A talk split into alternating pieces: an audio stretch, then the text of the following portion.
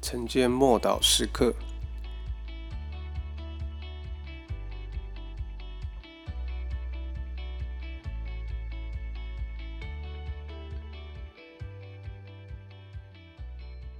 天国运作的法则三，马可福音四章十六到十七节。那撒在石头地上的，就是人听了道，立刻欢喜领受。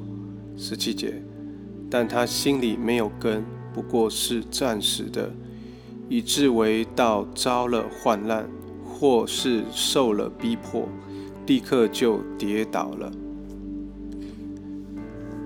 第二种田地又不同了，土壤看起来不错，也不坚硬，不过也无法深入，因为他们无法坚持到底，也不愿意计算所该付的代价。听了道，立即欢欢喜喜的领受，但喜乐维持时光短暂，仅维持到美好的聚会结束后，就把一切的道都丢到脑后去，忘光光了。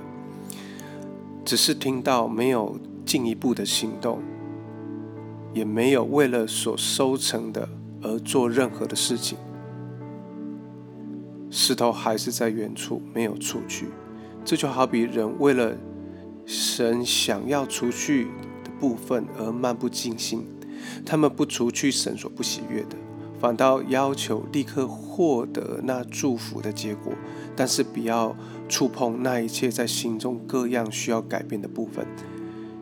每个复兴刚一开始的时候，常有这一类的人，像鸟群一样聚集，他们是来看戏的，他们是来看神奇喜事的，但是他们却不肯。听从神的道，让神的道如同两刃的利剑，在他们的生命中来工作。他们想要有美好的结果，却不愿意为了所获得结果做任何一点的牺牲。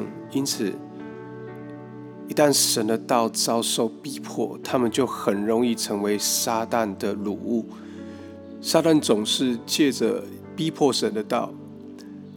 他深知道神的道肯定有收成的，所以他知道必须在神的道还没有深入人的心扎根以前，就要赶紧的出去。